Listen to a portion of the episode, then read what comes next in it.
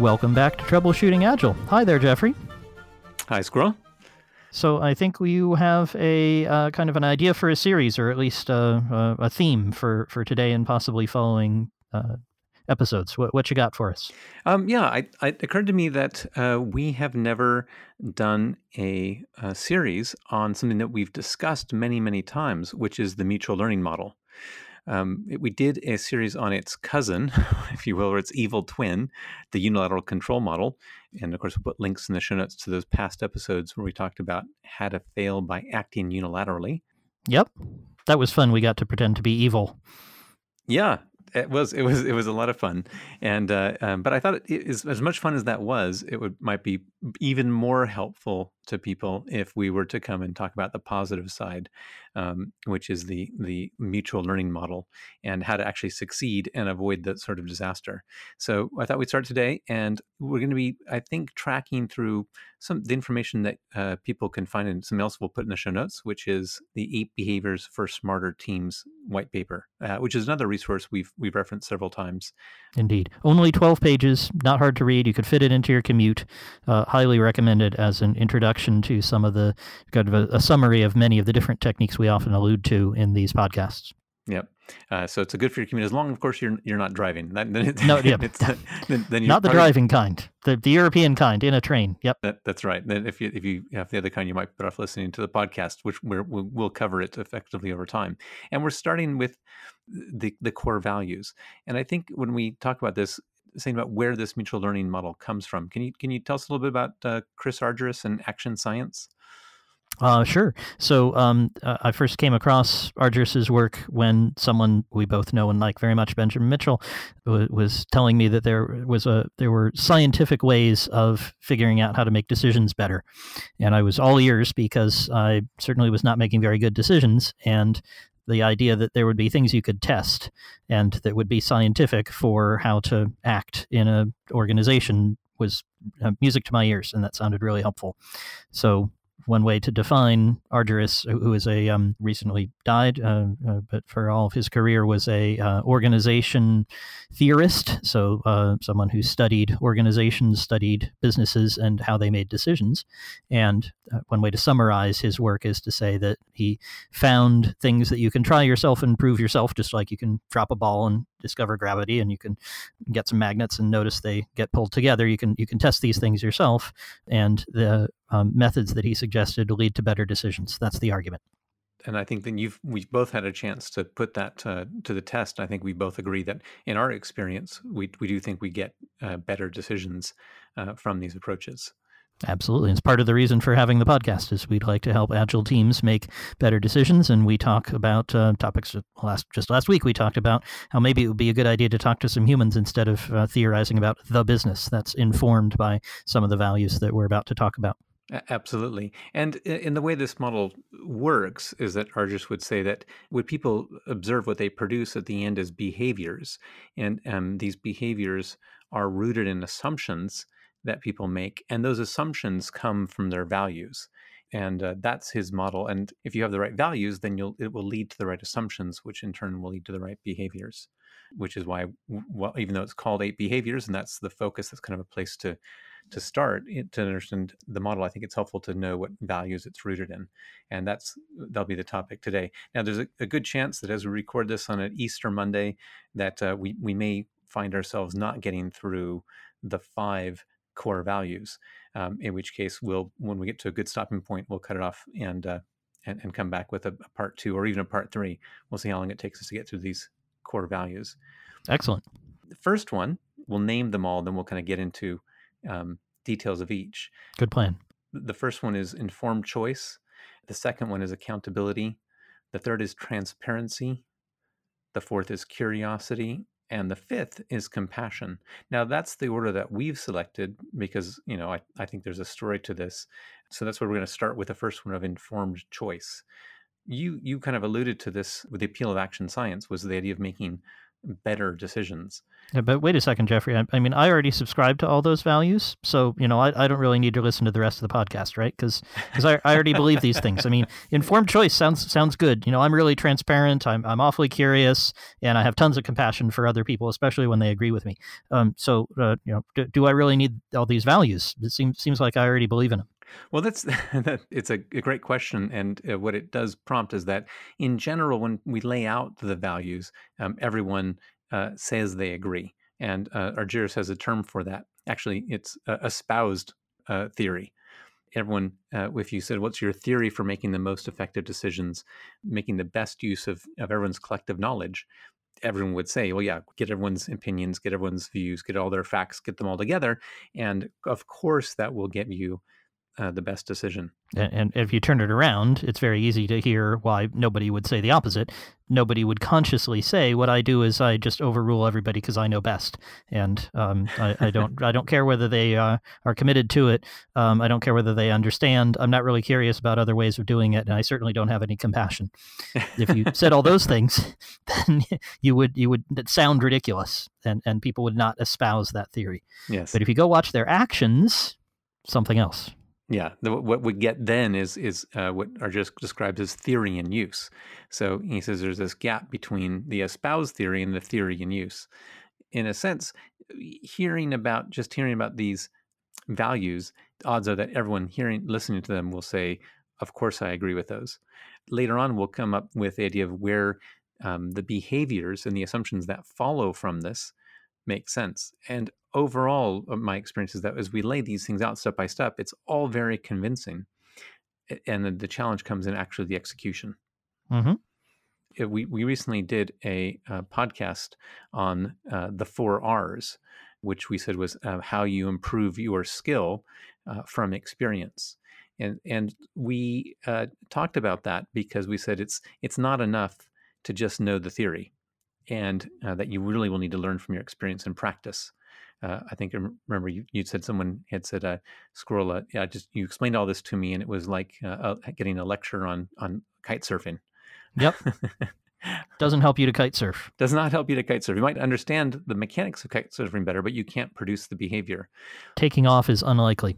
Um, crashing is much more likely. That's right. But you know, that said, when it comes around to, to understanding what actions you want to be producing, theory is still important. And that's why we're doing this series, is because while we've talked about different situations, I thought it'd be useful for us to take the time to lay out the actual model so people were grounded in theory, so that when it comes time to do the practice, the four R's, then uh, they can Uh, apply it successfully. And and by that, I mean, they can understand the gaps between what they're doing and what they'd like to produce, and then uh, able to improve their action. Sounds good. Should we start with the first one? Uh, I, I think let's get into it in, in informed choice here. Um, th- that's the one I thought it was best to start with, because it goes back to this idea of what's our personal motivation for uh, being excited about this uh, mutual learning model stuff. For me, I had a, a very uh, a key uh, moment in history and case study, uh, which is something that I have in mind that I want to avoid, which was the Challenger disaster, when that uh, uh, uh, space shuttle blew up on the on the uh, cold morning when the O-rings failed. And I know this is a, also a case study that you've used as well. Uh, even on the podcast, we've discussed the uh, Feynman appendix to the to the report that was written up. It, it is chilling reading, especially when you remember what happened to the people who died in the disaster. It's it's chilling to, to read how much information was available in the organization, but that didn't inform a choice. Yeah, exactly. And and and that, when I think of what's motivating me, I have in mind that uh, that uh, uh, when they were making the decision about whether to go ahead or not, and they, they knew it was that the conditions were unusual and it was worth actually asking the question, that organizationally they failed to use the information that was there in the organization. And so for me personally, as a team member, as a leader, wherever I'm in the organization, I want to be part of an organization that, uh, you know, we may make mistakes, we will have, certainly have failures, but I would hope that we, as far as possible, can avoid making mistakes when there's information that we have in-house, you know, in the team that would have uh, allowed us to make a better decision. Absolutely. And uh, you can turn that around the way we were before and think about um, whether there were people at NASA who were actively opposing informed choice. Was there anybody who said, ah, don't need to listen to those engineers. They don't know anything. They, they might have built the thing, but they don't understand how to launch it. So uh, we, we don't don't show us your PowerPoint. We won't look. That's that's not what happened. Um, you can read Feynman on that, and you can read about it, and you can use your common sense. It would be very, very strange for someone to Um, to actively espouse when deciding whether to launch a, a experimental rocket with a teacher on board, for them to espouse um, not having informed choice. But it would also be strange, and you, Jeffrey, we've seen enough organizations and enough agile teams and, and other groups before to know that it would not at all be surprising for a team that espoused informed choice to not produce it. Yes, exactly. And and that's the that's to me was the haunting part, uh, which is we have such a high profile uh, example where that shows that clearly that well-intended people can um, produce this uh, bad behavior. So what would keep me safe from it? And and that is what uh, really drove me to want to learn more about how I could and how my organizations that I, I work with could avoid this failure mode. Mm-hmm. And we're unlikely to blow up any rockets, uh, you and me, in the in the type of work we do. But we, we can certainly have some pretty negative effects. We can have uh, security breaches and uh, downtime that affects thousands or millions of users, and lots of other ca- pretty pretty bad catastrophes. And we'd like to avoid those. And the theory you and I have is that if we not only value informed choice, but use the techniques that we talk about and that Argyris originated to produce informed choice, we'll get that information. And, th- and that goes to all the values, but that's why you, I think why you wanted to start with this one, because it's such a motivator. Is that right? Uh, yes, exactly. And it, in fact, it's, so it's the, it, this is the thing that will motivate me to do the difficult work to uh, adopt the other values and put, to put them into practice. Makes sense. So we've only got a few more minutes. I, I did predict that we might only get to one of these, so I think I might win the bet, but that's okay. Um, did we want to give our listeners any examples? I, I can think of one example, but I'm not sure it's great, uh, of of good behavior here. So we, we have the example of the Challenger disaster, which didn't work out very well, um, because not only the, the organization tried to value informed choice, but didn't be- behave in accordance with that value. What would good look like? Because I think that's one of the challenges our listeners often have, is they've they've not been in an organization that functions this way. Hmm. I, I you know I think that we can we can uh, we, we can have personal examples, and we can also find ones that are out there in the zeitgeist. One thing that comes to me is that there has been a move to uh, organizationally, especially among agile teams, for about people to ad- adopt more open ways of working. Uh, which I think fit well with informed choice. And one of the models that comes to mind for me is the, uh, in the book, um, Five Dysfunctions of a Team, they talk about one of the, imp- the importance of mining for conflict.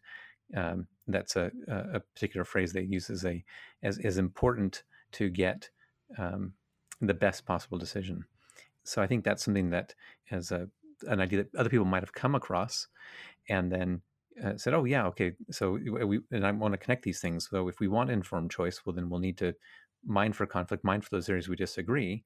And so personally, it can be as simple as saying, um, here is what we have, um, what we're proposing, or here's what we've decided. And um, you know, we're asking now if, if other people have information that would inform our decision, or even more fundamentally, we're considering a decision on this subject, but uh, we haven't yet decided. What information do people have that might be relevant? And this is something that we try to make part of at at T I M, part of our regular practice, where when people are, are proposing a change to the design or architecture or a, a project, that they share the design document or a technical write-up um, broadly, so to get as much input as possible. And uh, just for anybody who's not following or not a long-time listener, T I M is the organization that uh, Jeffrey is C T O of. So uh, you're referring to the, the way that T I M uh, uses the, the T I M, the company uses this um, informed choice value to uh, drive those kinds of decisions. Is that right?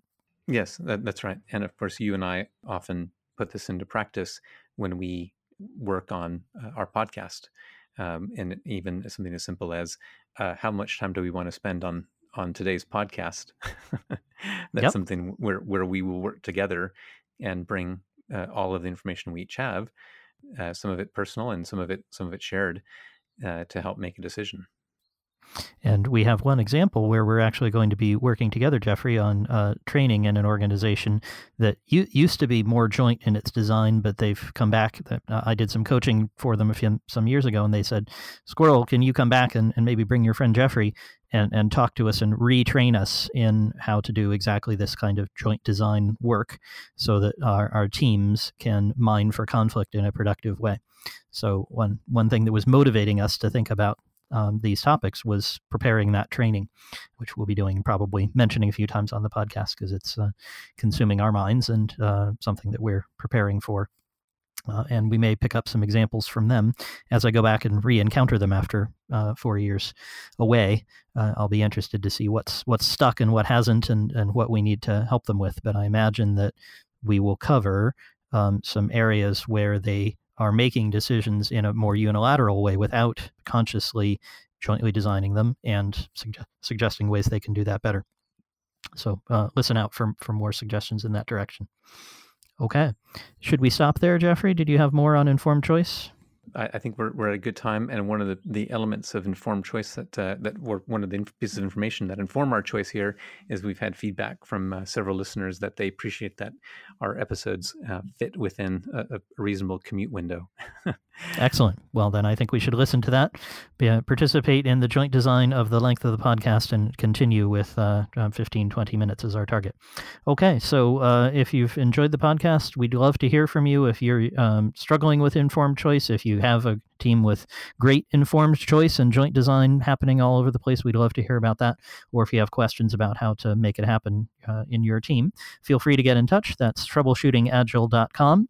And you'll find email and Twitter and all the usual kinds of things there for getting in touch with us.